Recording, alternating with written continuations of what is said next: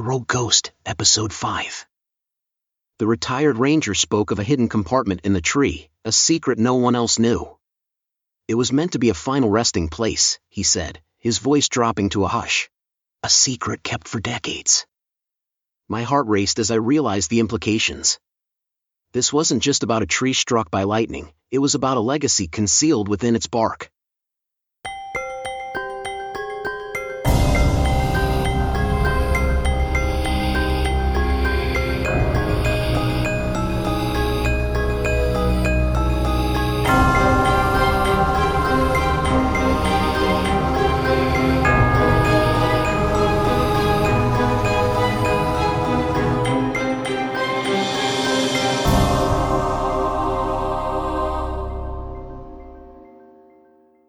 Welcome again, my dear friends, to another episode in our relentless pursuit of 12 hidden puzzle boxes, each one based around a line from the famous 12 Days of Christmas song. As the layers of mystery surrounding this story continue to unfold, Runeweaver and I find ourselves drawn deeper into the labyrinthine secrets that have shrouded it for decades. The whispers of the past are our constant companions, gently guiding our steps as we navigate the web of clues concealed within the heart of Central Park.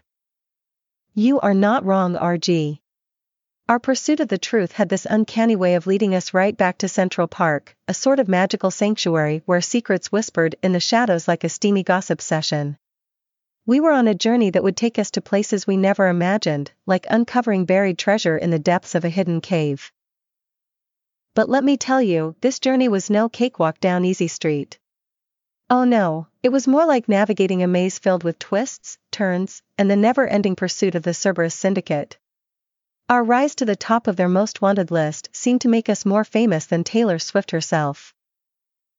But, we had tricks up our sleeves, like those nifty hacked shimmer rings. They let us glide through the sea of syndicate agents, slipping through their grasp like elusive phantoms in the night, all in pursuit of that crucial clue in our quest. Now, let's talk about that enigmatic pear tree. Elaine Partridge's dedication to her dear departed hubby, Edward, in the form of that beautiful pear tree? Well, fate had a little mischief up its sleeve. Back in the 1950s, that tree fell victim to a bolt of lightning, as if the cosmos itself had a vendetta. And you know what? That revelation got our curiosity dancing because it hinted at a whole new layer to this love story, a chapter that had been tucked away, just begging for us to dive in and explore its depths.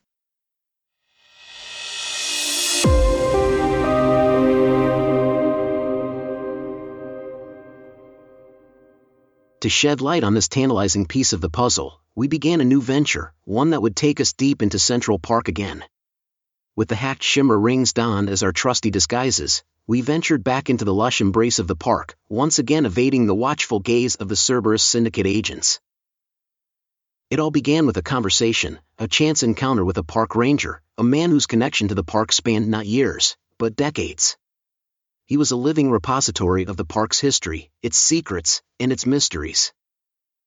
As we stood beneath the canopy of ancient trees, bathed in the dappled sunlight that filtered through the leaves, the ranger shared with us tales of an old colleague, a fellow ranger who had been on duty the fateful night when lightning had struck the pear tree. His words hinted at something more, an undercurrent of intrigue that ran beneath the surface of this seemingly straightforward incident. Our curiosity piqued and our determination unwavering, we decided to seek out this retired park ranger, who had since taken up residence in a nearby retirement home. Navigating the intricate web of shadows and secrets that enshrouded our every move, we remained acutely aware of the Cerberus syndicate agents who dogged our footsteps. Yet, our goal remained steadfast and unchanged, to uncover the truth concealed within the folds of history, no matter the obstacles or adversaries that lay in our path.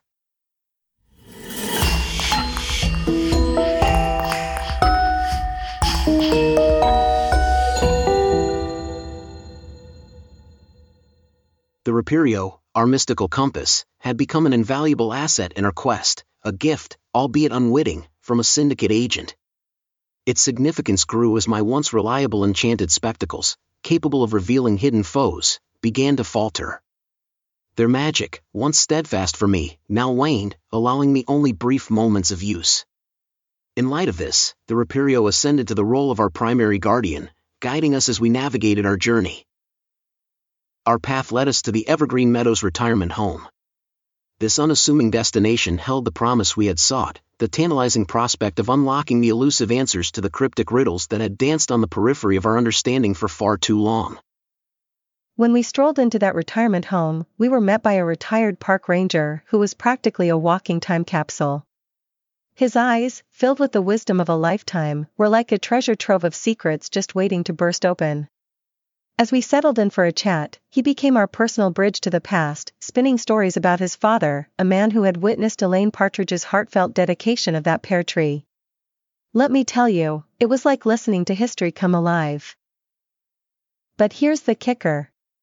As we were deep in conversation, showing him photos of the newspaper we found in the library archives, his shaky finger pointed to a figure in the background of one of the images. And what do you know? It was none other than his own father. Can you believe it? His father didn't just witness the dedication, he took part in it.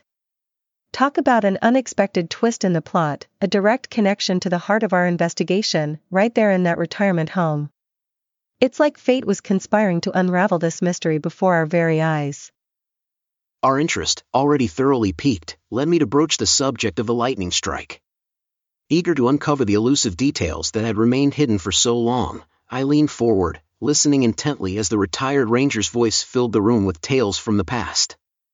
It was during this conversation that he revealed a startling revelation that sent shivers down our spines. The concerns of the Partridge family had extended far beyond the tree itself. Contrary to the newspaper story that had echoed through the ages, it was now clear that Edward's ashes had not been scattered around the base of the tree as the world had been led to believe. Instead, they had been concealed within a natural hollow in the trunk, a revelation that promised to unlock a new layer of mystery surrounding the partridge pear tree and the secrets it held within its gnarled heart.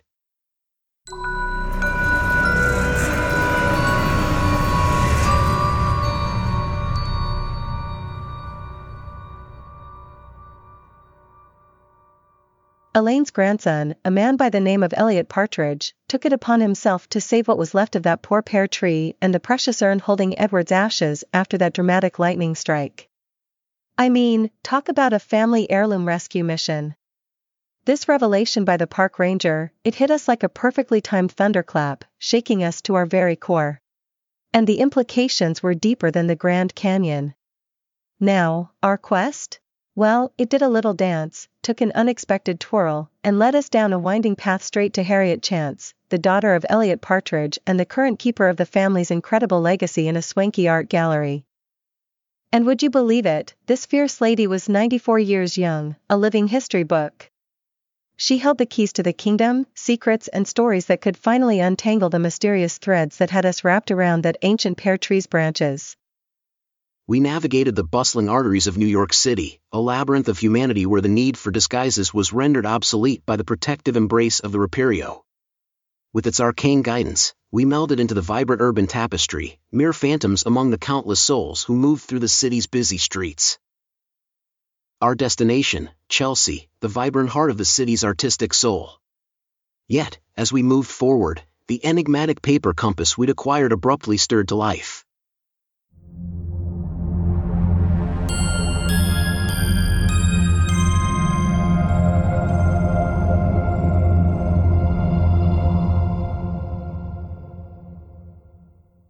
Buckle up folks, because this tale is one wild ride. Picture this, our trusty little paper compass, which had been as lively as a sloth on a Sunday afternoon, suddenly starts vibrating like it's got a hot date with destiny. I mean, it was practically doing the electric slide in my hand. Talk about catching my attention. So, we take a peek at the paper, and what do we see? One little wolf head icon, which meant there was a nearby syndicate agent. And let me tell you, spotting one of those agents was like finding a pesky mosquito at a summer picnic, once you spot one, more just seem to pop up out of nowhere. Those wolf heads on the compass were converging on our drawn icons quicker than you could say Marauder's map. We hightailed it down an alley, but here's the kicker, it was a dead end, and the Rapario had more agents closing in on us faster than a swarm of paparazzi chasing the Kardashians for a celebrity scoop. RG said he had no choice, it was time for him to pull a little rabbit out of his magical backpack, and when I say rabbit, I meant this antique looking brass door handle, and his Liberium wand, of course. He pressed that wand to his neck, and I watched as his eyes lit up like Times Square on New Year's Eve, sparkling with magical radiance, which is the telltale sign that an enchanter is about to unleash some serious mojo. He held out the door handle while his lips moved faster than a speed talking auctioneer as he chanted his magic, his voice almost a whisper. Then, right before my eyes, a tall outline of a door appeared. RG had conjured up a personal traverse. He yanked on the brass handle, and it was like reality folded out, showing us a surprise exit from danger. And let me tell you, we didn't need an invitation. We burst through that magical door like fashionistas chasing the last pair of designer heels on sale. RG's traverse whisked us away to Union Square, a place he knew well, where we decided to lay low for a while and grab some lunch. But trust me folks, this wasn't your average lunch date. We were keeping a watchful eye on that Rapierio paper compass, making sure we weren't about to be ambushed by a pack of syndicate agents. As I devoured my fries, I came to a realization. I thought I knew a lot about enchanters and their world, but since teaming up with the rogue ghost on this quest, I realized that my knowledge had hardly scratched the surface. Seeing RG's eyes light up with magic as he whipped up that traverse was like an insane adrenaline rush. Alarm bells were ringing in my head, saying, Honey, get off this wild ride while you can. But I wasn't listening, I was here to stay.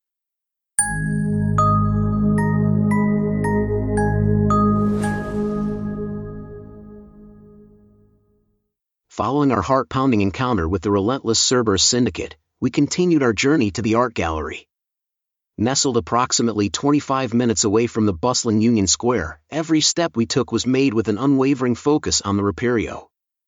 Our recent brush with danger had revealed the true worth of this mystical compass, solidifying its status as an invaluable asset in our quest.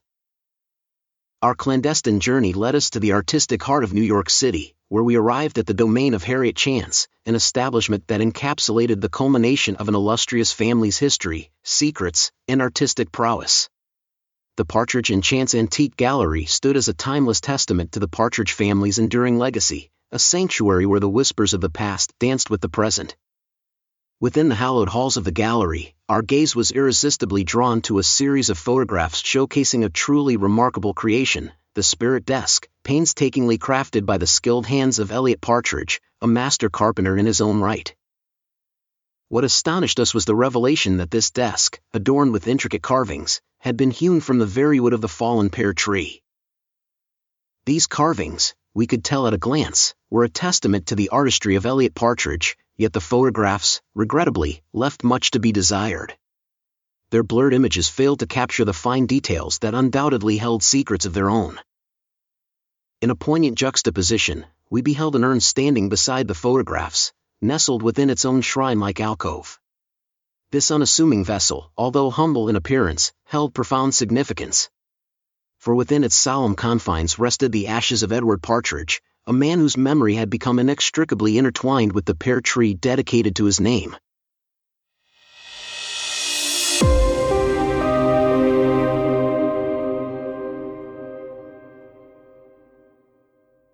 As we stood there, gazing upon those jaw-dropping images of the spirit desk, it was like the missing pieces of a puzzle had finally decided to show up fashionably late. Lightning striking that pear tree? Fate had a wicked sense of humor, unveiling the hidden secrets lurking inside that gnarled trunk. Our quest? It was like a roller coaster of revelations, taking us from the serene heart of Central Park to the bustling streets of New York City, where Edward and Elaine Partridge's legacy whispered tantalizing secrets. The mysteries surrounding the spirit desk. They were like a sultry mystery novel, the answers just teasing us, always slipping through our fingers.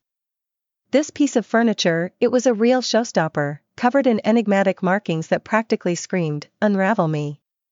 We pored over the images, and it was clear this was a custom job, made for some mysterious shadowy figure who didn't want to spill the beans about their identity. I was snapping photos on my phone like a blogger on their first visit to Disney World. Those snooty looks from the gallery patrons? Well, I couldn't have cared less. I was on a mission to capture every single detail of that desk, and I wasn't about to let a few judgmental glances slow me down. This was a breakthrough in our quest, and I had to document every juicy angle, right? Our hotel room was turning into a research hub with all the evidence we were gathering. Now, here's where it gets spicy the lantern on that Christmas card? It was shining brighter than a disco ball at Studio 54, confirming that we were on the right track to finding Santa Claus's hidden puzzle box number one.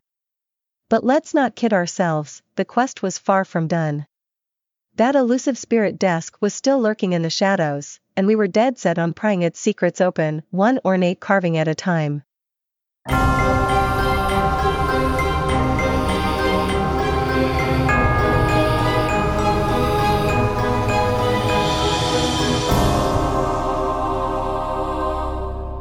Until next time, my kindred spirits, keep the flame of belief ever burning.